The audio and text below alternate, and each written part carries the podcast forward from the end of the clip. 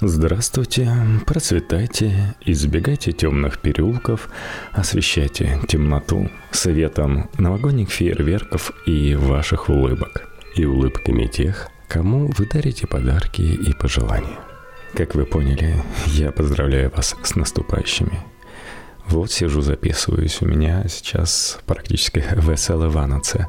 Счастливое Рождество на пороге. Но отмечать пока рано, я за рулем, поэтому пью кофе. И сочиняю для вас новый выпуск.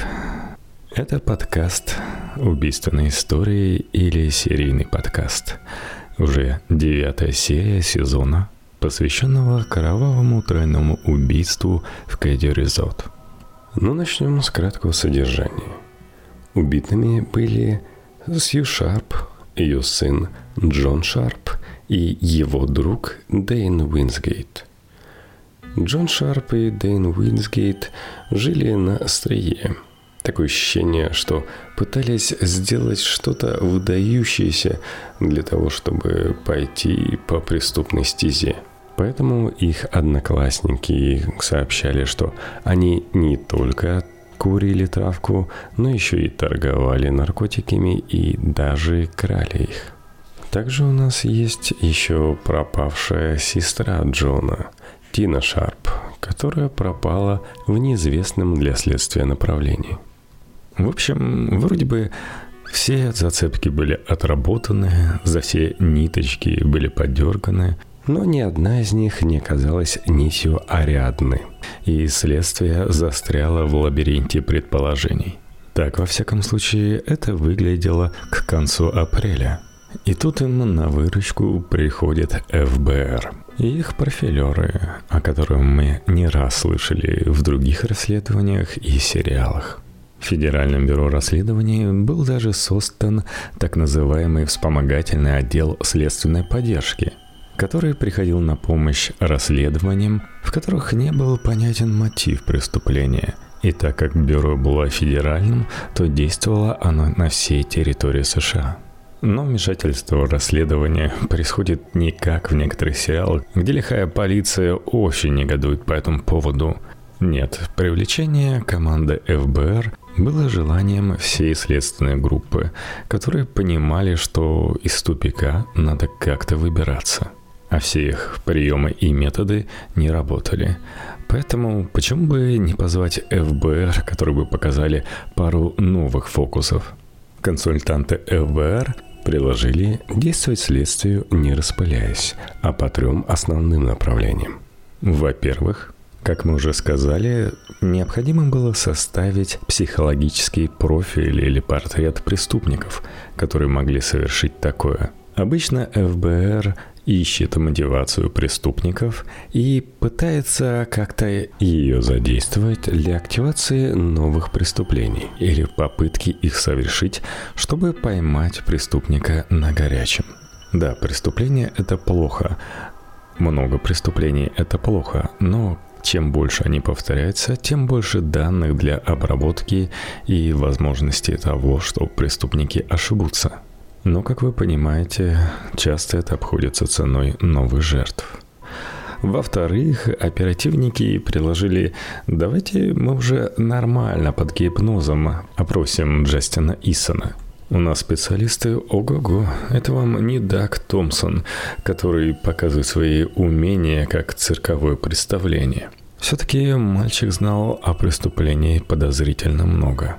Также, как мы говорили в прошлом выпуске, Выяснилось, что Дейн Уингейт был очень популярен у женского пола, из-за чего тот же индеец ревновал к нему. Бюро предположило, что девушки могут быть ценными свидетелями, и если их правильно опросить, то можно выяснить у них то, что самим девушкам не кажется важным, но может стать полезным для следствия.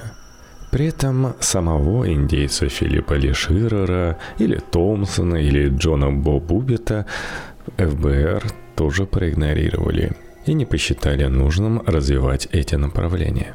С гипнозом, кстати, все интересно. Почему повсеместно полиция не использует гипноз?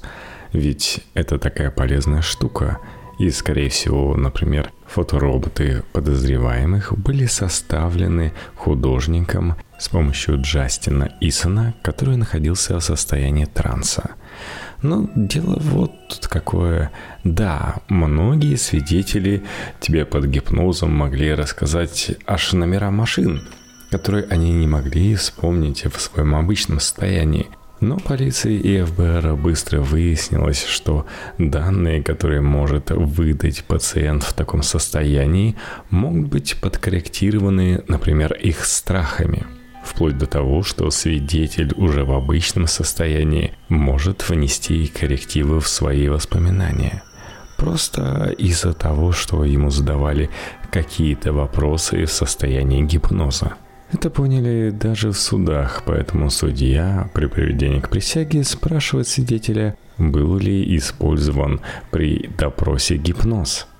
И если был использован, то напоминает присяжным, что в результате гипноза могут быть наведены какие-то несоответствующие реальности воспоминания – Свидетели очень часто и в обычном своем состоянии выдают неправильную и противоречащую друг другу информацию о событиях. И обычно свидетели стараются изолировать друг от друга, чтобы одни свидетели своими суждениями не изменили воспоминания других. И это в обычном состоянии может такое произойти. Что же тут говорить про допрос с применением гипноза? и задавание неправильных вопросов, которые могут изменить воспоминания, как по щелчку пальцев гипнотизера. Поэтому с этим надо быть осторожней. С другой стороны, Джастину вроде как попадание в суд не грозило. В любом случае, мы должны держать в уме, что до сих пор до конца не понимаем, как работает мозг.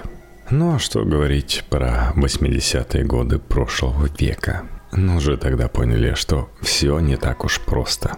Например, то, что Джастин Исон под гипнозом сообщал про драку на какой-то лодке, вполне могло объясняться тем, что перед сном дети и Сью Шарп смотрели по телевизору комедийный сериал «Любовная лодка» «The Love Boat». Очень популярный сериал, и, скорее всего, это отразилось на воспоминаниях ребенка. Взрослый мозг достаточно внушаем, что уж говорить про воспоминания детей. Поэтому ФБР старались найти специалиста, который может исправить проблемы первого или даже двух первых неправильных гипнозов. В том числе по правилам требовалось, чтобы данный специалист ничего не знал про это дело, то есть не был предвзят при начале опроса свидетеля. По итогу такой сеанс гипноза состоялся только 19 мая 1981 года. Искомым специалистом оказался психолог Джерри Дэш – он не только работал в детской больнице в Лос-Анджелесе, но еще имел частную практику в Барбенке, весьма престижном районе этого города. К тому моменту за его плечами уже было как 5000 проведенных сеансов гипноза, так и неоднократное успешное сотрудничество с ФБР. Обычно его и приглашали для работы с детьми, например, в делах, совершенного физического или сексуального насилия по отношению к ним. Протокола допроса Джастина Исона, проведенного под гипнозом Дага Томаса, не существует как такового. А вот протокол от 19 мая есть в открытом доступе. В том числе оттуда известно, что Джастин Исон смотрел вечером 11 апреля The Love Boat – во время просмотра Тина мыла посуду, а потом заявила, что ей хочется спать и удалилась в спальню. Через некоторое время мальчики тоже отправились спать, оставив Сью Шарп в одиночестве у телевизора. Поболтав пару минут, они тоже уснули – Джастин Исон описал происходившее с ним во сне, но теперь он уже находился не в лодке, а вот скорее на корабле. И, убегая, он оказался в спасательной шлюпке. Джерри Дэш не стал требовать повтора событий. Он расспрашивал, что же было дальше. Узнал, что Джастин Исон дальше уехал в дом Нины Микс, что в такой-то день он смотрел телек, в такой-то он играл на телевизионной приставке, а 16 апреля сходил на похороны Сью Шарп, Джона Шарпа и Дэйна Уингейта, в отличие от его матери. После этого пошел развеяться, поиграв в боулинг. Потом уехал домой и снова играл на ТВ-приставке. А потом за ним приехал шериф и забрал на новый допрос. Уже после этого Джерри Дэш решил, что пора вернуться в событие 11 апреля и сообщил об этом мальчику. Он хотел добиться больших подробностей, большего количества деталей, но что-то пошло не так, и добиться этого не получилось. Поэтому Дэш попробовал вернуться к портретам подозреваемых. И выяснилось, что Джастин согласен, ему нечего было добавить к тому, что он уже сообщил про этих подозреваемых. И да, это были те самые люди. У художника хорошо получилось их изобразить. И ничего не изменить в данных рисунках ему не хочется. На вопрос, встречал ли Джастин этих людей ранее, тот ответил, что да, встречал во сне. А на вопрос, а кроме сна видел где-нибудь, он ответил, что нет. То есть это не те люди, которые проживали с ним вместе в домике номер 26. Я говорю про Марти Смарта и Джона Бубубита – если бы он даже в реальности пытался скрыть их отношение к убийству, то под действием транса у него бы это не получилось. Если говорить про детали убийства, то Джей Дэшу удалось выявить кое-что новенькое. Джастин сообщил, что услышал три удара в грудь Сью. Да, в ее грудь были направлены три удара ножом – но такие удары вряд ли были слышны. Можно было бы предположить, что при этих ударах она издавала звуки, но так как ее горло было подрезано ниже голосовых связок, у нее уже не было шансов ни кричать, ни стонать от боли. Так что, скорее всего, Джастин просто так записал в мозг эти травмирующие детскую душу воспоминания. Ничего конкретного на новые вопросы гипнотизера Джастин не отвечал, разве что выдавал случайную информацию. Так, например, он сообщил, что Джона и Дейна связывал человек поменьше ростом, который выполнял все приказания человека повыше ростом. Также он вдруг сообщил, что этот человек пониже ростом использовал при ударах принесенный с собой перочинный складной нож что весьма заинтересовало детективов, потому что до этого считалось, что основные ножи, которыми наносились раны, были два взятые прямо на кухне Шарпов. Этот нож он написал как а швейцарский. То есть там была ложка, вилка, консервное лезвие, ножницы, отвертка. Да и сам ножик был небольшой. И при этом, угрожая им, он называл Глен Шарп Сью Шарп. Сью было ее второе имя, которое знали не все – Нож был без опознавательных знаков, и держал его преступник правой рукой. Встроенный отверткой и ножницами преступник не хвастался, а значит, этот нож Джастин мог увидеть где-то заранее. Либо это было наведенное воспоминание. Ну или точнее переноса воспоминания с одной вещи на другую.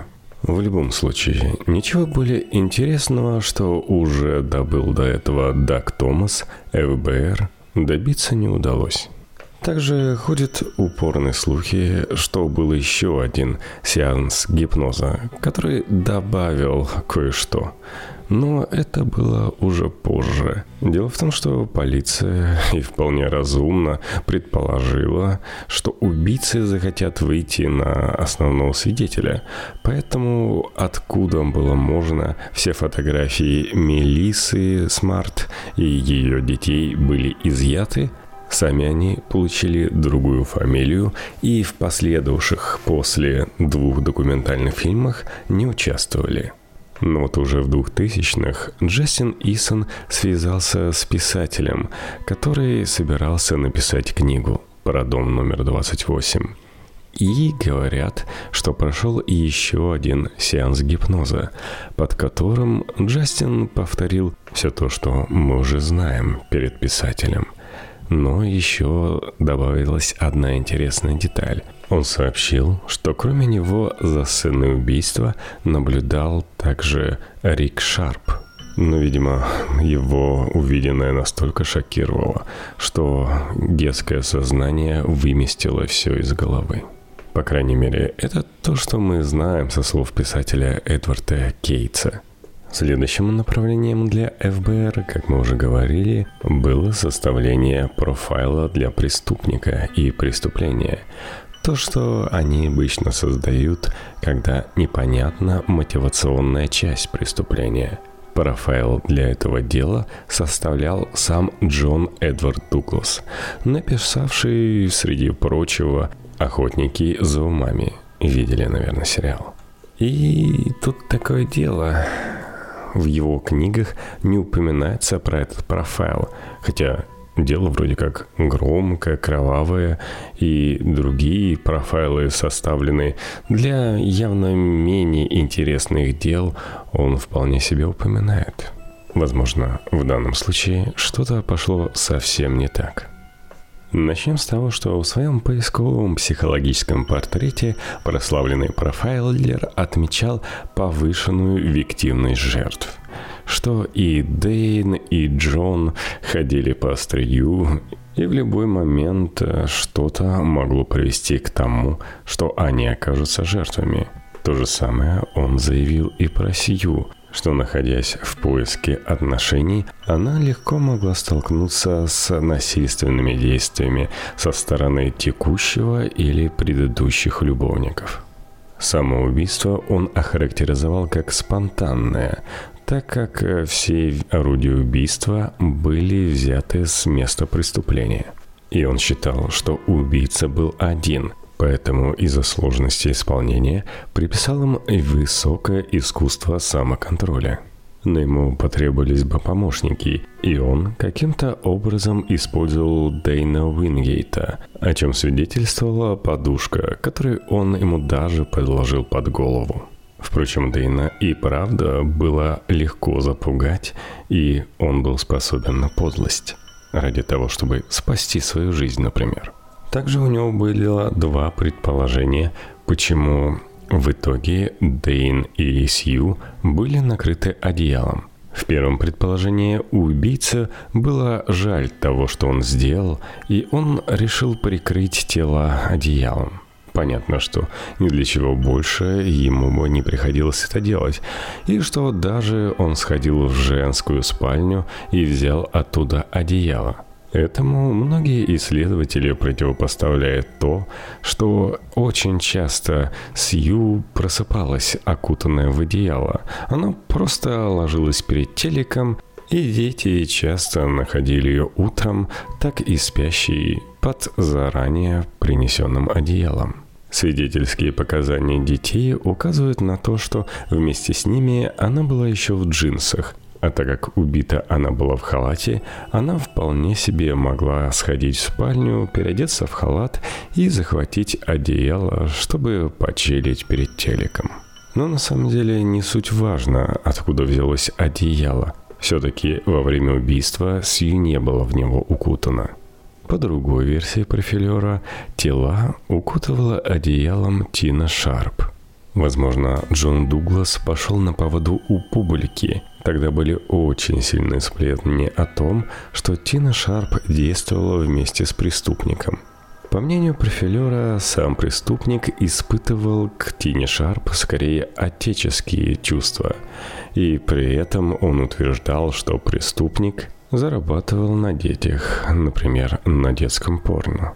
И при этом он считал, что Тина после совершения преступления вступила в конфликт и с преступником. И, возможно, все закончилось для нее не лучшим образом. Но с другой стороны, он считал, что надо как-то действовать и пытаться использовать именно это слабое место – Тину Шарп. То есть во всеуслышание на радио, на телевидении, в газетах напоминать девочке о смерти ее родственников. О том, что надо прийти на их могилы, о том, что у нее есть отец, любящий отец, и что, наверное, она должна ему позвонить. То есть мы видим, что Джон Дуглас намеревался вызвать активные действия не самого убийцы, а его предполагаемой сообщницы Тины Шарп. Казалось бы, ничего нового из этого профайла мы не узнали.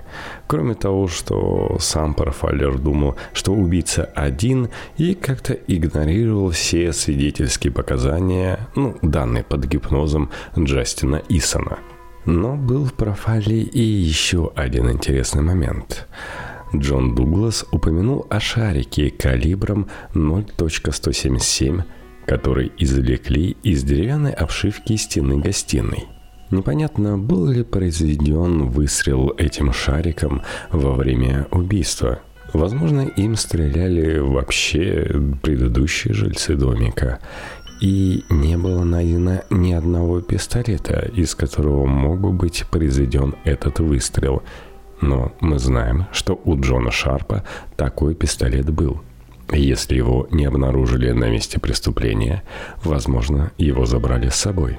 Тут есть такой момент, что такими шариками можно пробивать жестяные баночки, Сложенные газеты охотятся за голубями, ящерицами и мышами.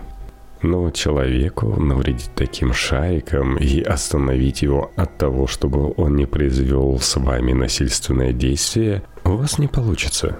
Такими шариками стреляют из дула с отверстием диаметра 4,5 мм. И дульная энергия от такого шарика выходит 3 джоуля – что практически в 100 раз меньше дульной энергии обычной пули калибром 9 мм. А вот разозлить и привести к насильственным действиям такая пулька сможет. Возможно, Джон, ощущая тяжесть такого пистолета у себя в кармане, был слишком самонадеян. Если он попытался выстрелить из него, то неудивительно, что нападающий мог прийти в ярость, и сцена, проходящая просто на повышенных тонах, могла стать в миг кровавой. Когда преступник совершает то, что он не собирался делать, а потом понимает, что оставлять свидетелей, тех, кто видел его лицо, никак нельзя. Ну ладно, как понял, третья цель ФБР была подружки Дэйна Уингейта, такие как Келли Макнат, Триша Петис и Кимберли Мосс. Но это я вам озвучил еще не полный список тех, за кем Дейн приударял и кто отвечал ему взаимностью. Как вы помните, Дейн, несмотря на свой возраст, не учился в школе, а вместо этого работал. И мог считаться независимым мужчиной еще и при деньгах. К тому же, по отзыву Келли Макнат, он был очень романтичным. Представь себе, он даже написал ей письмо – а какие телефонные звонки были? Очень было похоже на то, что за неполные два месяца знакомства розовые очки с нее еще не слетели, и она считала его обаятельным, романтичным и добрым парнем. Что что вы, он никого не мог обидеть. Вряд ли кто-то мог пожелать ему смерти. Что интересно, этой девушке он звонил, писал письма, а вот встречался больше с другой, с Тришей Петис. Ей писем он не писал. Но здесь следствие уткнулось в стену отрицания. Она ничего не знала о том, что он курил, хотя Дэйн чуть ли не хвастался, что травка убирает его астматические приступы. Про беременность Тины Шарп она тоже ничего не знает. Как вообще вы задаете такие вопросы, при том, что одна из одноклассниц, когда общалась с полицией, сообщила, что именно Триша Петис распространяла такие слухи о жизни Тины. С еще одной девушкой, Кимберли Мосс, вышло и того хуже. Она сказала, что с осени прошлого года с ним не виделась и вообще и не хотелось. Он тупой, вечно немытый, пахнущий козлом козел. Но вот одна из девушек сообщила интересную информацию. Дело в том, что Джон и Дейн появлялись на вполне себе взрослых пати в Мэдоу-Вэлли, где завсегдатаи принимали наркотики – и там они даже украли ЛСД. Был ли это тот случай, о котором Джон хвастался, или это был иной их подвиг, доподлинно неизвестно. Но теперь стало понятно, что появляются они не только на школьных дискотеках за городом. У детективов начало складываться впечатление после свидетельских показаний, что молодежь собиралась в ту субботу не на гору Хук, что это всего лишь была отмазка для матери, а в Мэдоу Вэлли.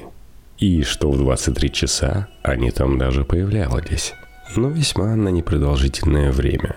Например, у нас есть свидетельские показания, что друзья Джона Шарпа хотели забрать его с заправки – и довести до Кадиризот. Они как раз выполнили все свои дела и прокатились по улице, где находились те самые заправки. Но Джона уже не смогли найти.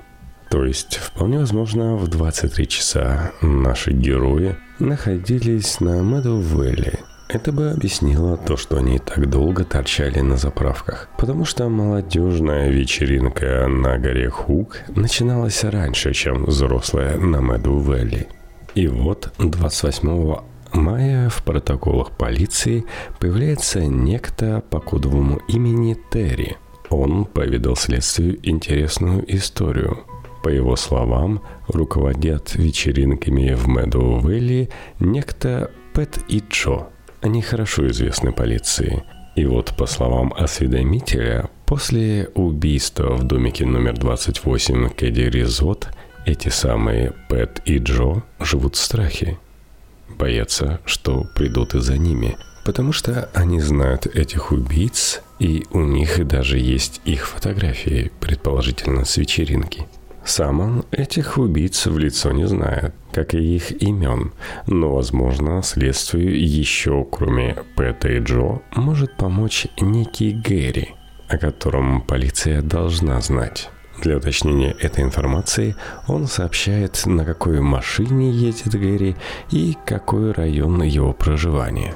Также этот Терри слышал несколько телефонных разговоров Пэта и Джо, и, по его мнению, убийцы как-то связаны с Орегоном. То ли приехали оттуда, то ли наоборот, собираются туда двинуть. Причинами убийства Шарпа и Уингейта он называет ту самую большую сделку с наркотиками, о котором упоминается в одном из выпусков. Но сам он точнее ничего не знает.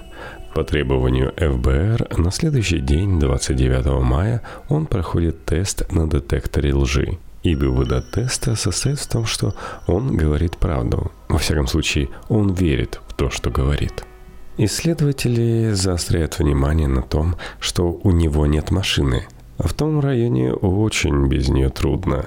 Машины не имеют там либо совсем уже безденежные люди, либо наркоманы. И, скорее всего, осведомитель Терри из вторых. Поэтому и крутился там, в районе Мэдоу-Вэлли, где барыжили наркотиками. Получается, что это дело уже не уровня офиса шерифа, это скорее уже дело Министерства юстиции штата. Например, было известно, что основной поток наркоторговли идет через Сакраменто, столицу штата. А вы что думали, это Лос-Анджелес или Сан-Франциско? Ну а также такими делами все больше и больше занималась ФБР. Например, через год президент Рейган сообщит, что борьба с наркоторговлей – это приоритетная задача бюро – так что они ей и занялись.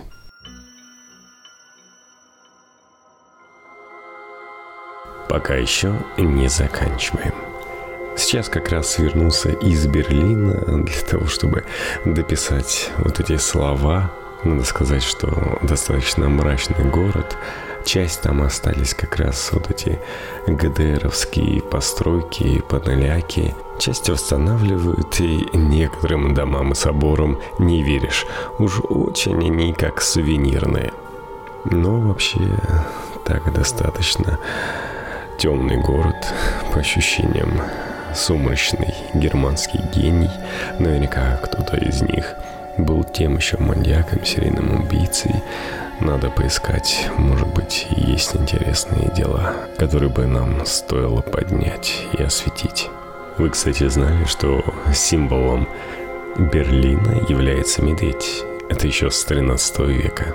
Ну, тогда это появилось в Геральдике, а сейчас в виде небольших разнообразных статуй вот этих медведей, которые, как если бы видели коров, по-всякому разукрашивают и надписи на них делают, причем преимущественно на английском языке. Ну, статуи, надо сказать, из-за разукрашивания как раз веселые. В общем, вполне себе такие смешанные впечатления, еще и рождественские ярмарки там есть. Но надо сказать, при этом я не попробовал настоящей немецкой кухни. Смотрел вокруг своего отеля, какие есть кухни. Там индийская, вьетнамская, чего только нет. В общем, куча всякой экзотики. Там и турецкая. Я посидел в ирландском пабе, а последнее, где был, это в итальянском ресторане, где не было музыки, но официанты и так отлично справлялись и пели по-итальянски сами, пока перемещались по залам. Ну и, надо сказать, это создает свою атмосферу. В ирландском пабе так просто телек с футболом все время работает. В общем-то, что я вам скажу? Поздравляю я вас с наступающим праздником – Пусть ваши родственники по телевизору смотрят максимум как раз этот футбол. И все страшные истории останутся в подкастах, хороших сериалах и книгах. Вы же их читаете. Мира вам в сердце и написание комментариев, где вас получится, хоть во Вконтакте, хоть на Постер FM. В iTunes тоже неплохо написать. Есть для комментариев прекрасные площадки, такие как patreon.com slash в подкасте и boosty.to slash в подкасте. Ну, кстати, как раз подписчикам можно сказать отдельное спасибо и поздравления. На бусте это Дарья Щукина, Полина Макарова, Хамлет Датский. На Патреоне Алекс, Василий, Машица, Злобный гусь и Анастасия Лампочкина. Не знаю, услышат ли они это. Я успел им этот выпуск подкаста выложить еще до Берлина.